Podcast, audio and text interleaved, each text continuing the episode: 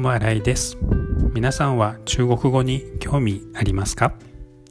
私が初めて中国語と出会ったのは大学の時の第二外国語でした。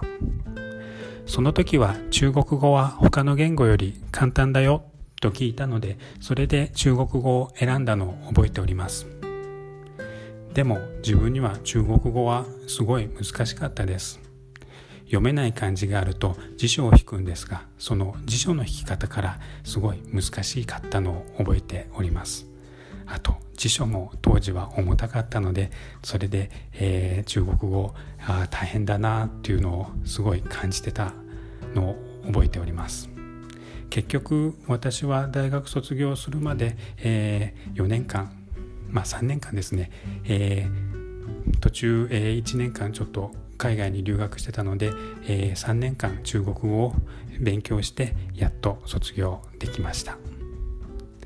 今中国語を勉強してるんですが今はスマホがあるのでわからない単語もそのスマホを使って、えー、すぐ、えー、弾けますしあと読めない漢字も手書きで入力すればその読み方それからその音も発生してくれるのですごい、えー、便利になりました。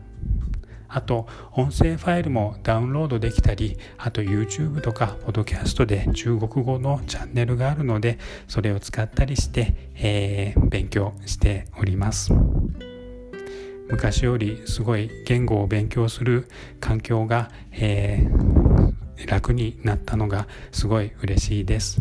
皆さんもよかったら何かお好きな言語でも、えー、学んでみたらいかがですか？すごい昔よりは、学びやすくなってると思いますよ。友新井でした。ありがとうございます。